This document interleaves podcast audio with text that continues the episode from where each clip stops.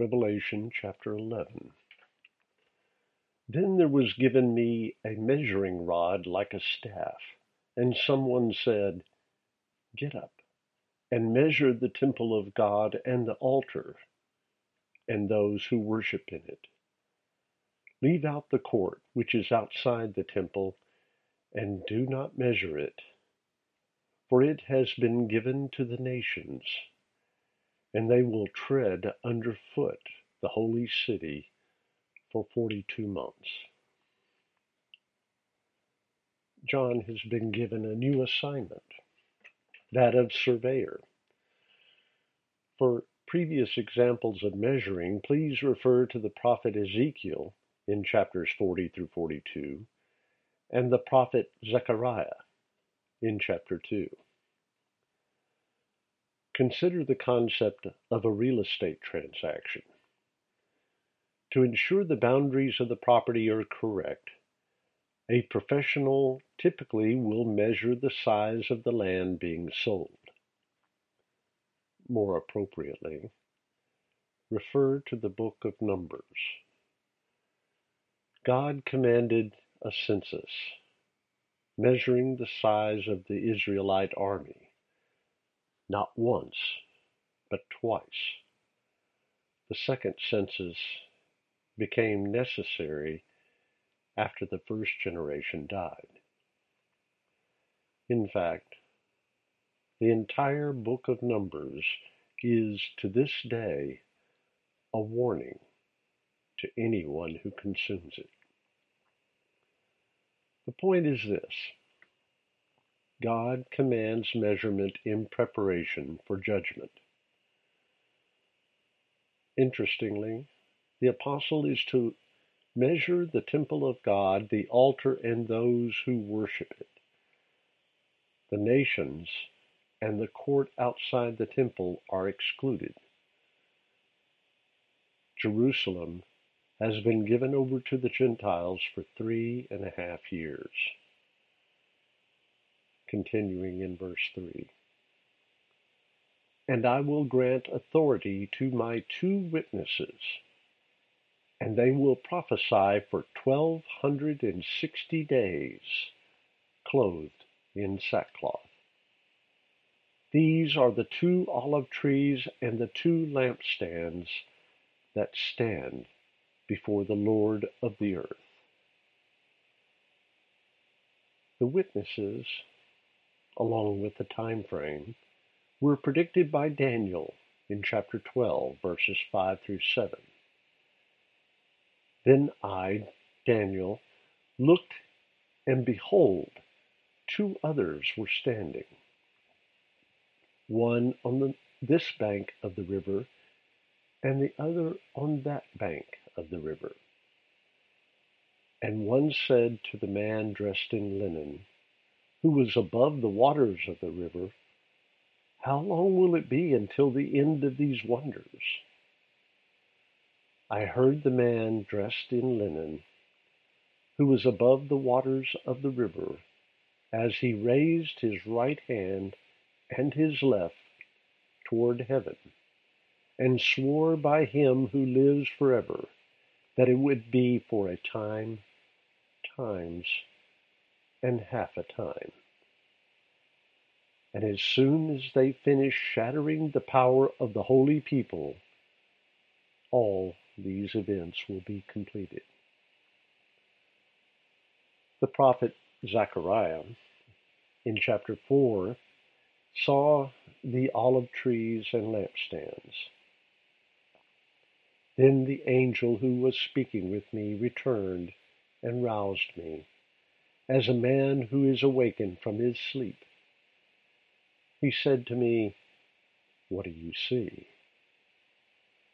And I said, I see, and behold, a lampstand all of gold with its bowl on the top of it, and its seven lamps on it with seven spouts, belonging to each of the lamps which are on the top of it.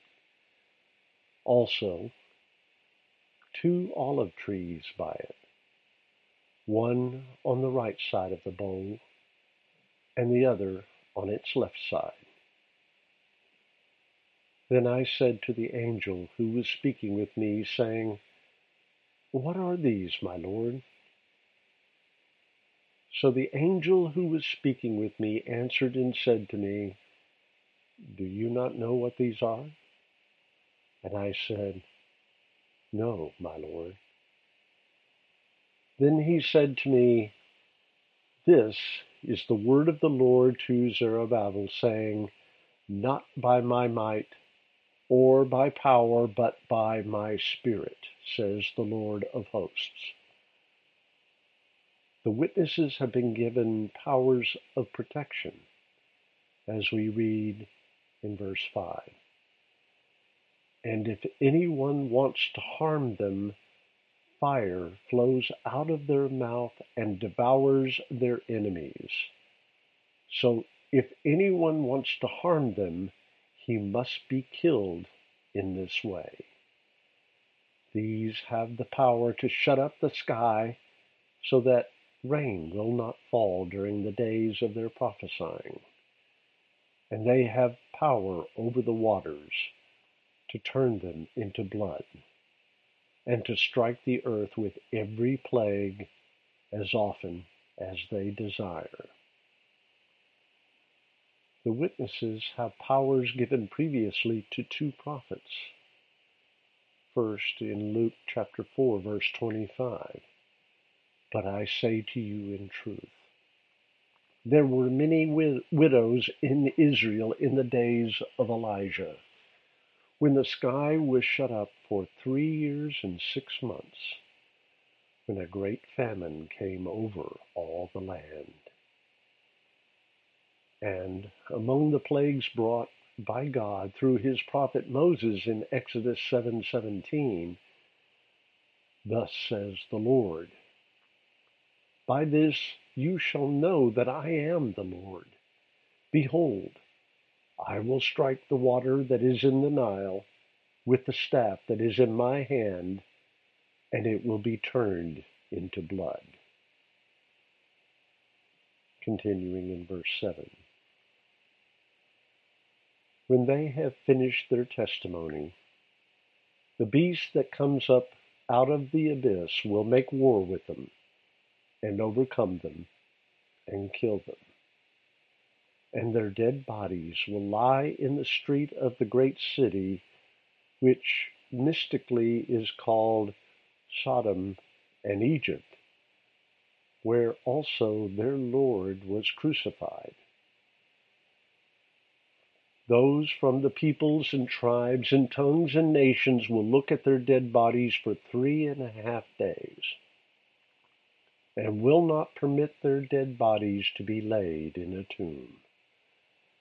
And those who dwell on the earth will rejoice over them and celebrate. And they will send gifts to one another, because these two prophets tormented those who dwell on the earth. The beast is the one named in chapter 9, verse 11. God has allowed him to kill the witnesses in Jerusalem, where their bodies will remain in the street for three and a half days. The remaining people of earth are ecstatic, since the witnesses by their testimony were tormenting them. Then the rejoicing comes to an abrupt end. But after the three and a half days, the breath of life from God came into them, and they stood on their feet, and great fear fell upon those who were watching them. And they heard a loud voice from heaven saying to them, Come up here. And they went up into heaven in the cloud, and their enemies watched them. In a scene reminiscent of Ezekiel chapter 37, verses 5 through 6, Thus says the Lord God to these bones Behold, I will cause breath to enter you that you may come to life. I will put sinews on you, make flesh grow back on you, cover you with skin, and put breath in you that you may come alive, and you will know that I am the Lord. Imagine the terror in those who were celebrating the death of the two witnesses. Then, hearing the voice of God call to the prophets, they ascend into heaven while their enemies watch. And in that hour there was a great earthquake, and a tenth of the city fell. Seven thousand people were killed in the earthquake, and the rest were terrified and gave glory to the God of heaven. Suddenly, after experiencing resurrection, ascension, a great earthquake, and the death of 7,000, fear of God appears among the survivors. The second woe is past. Behold, the third woe is coming quickly. Blessed is he who reads and those who hear the words of the prophecy, and heed the things which are written in it, for the time is near.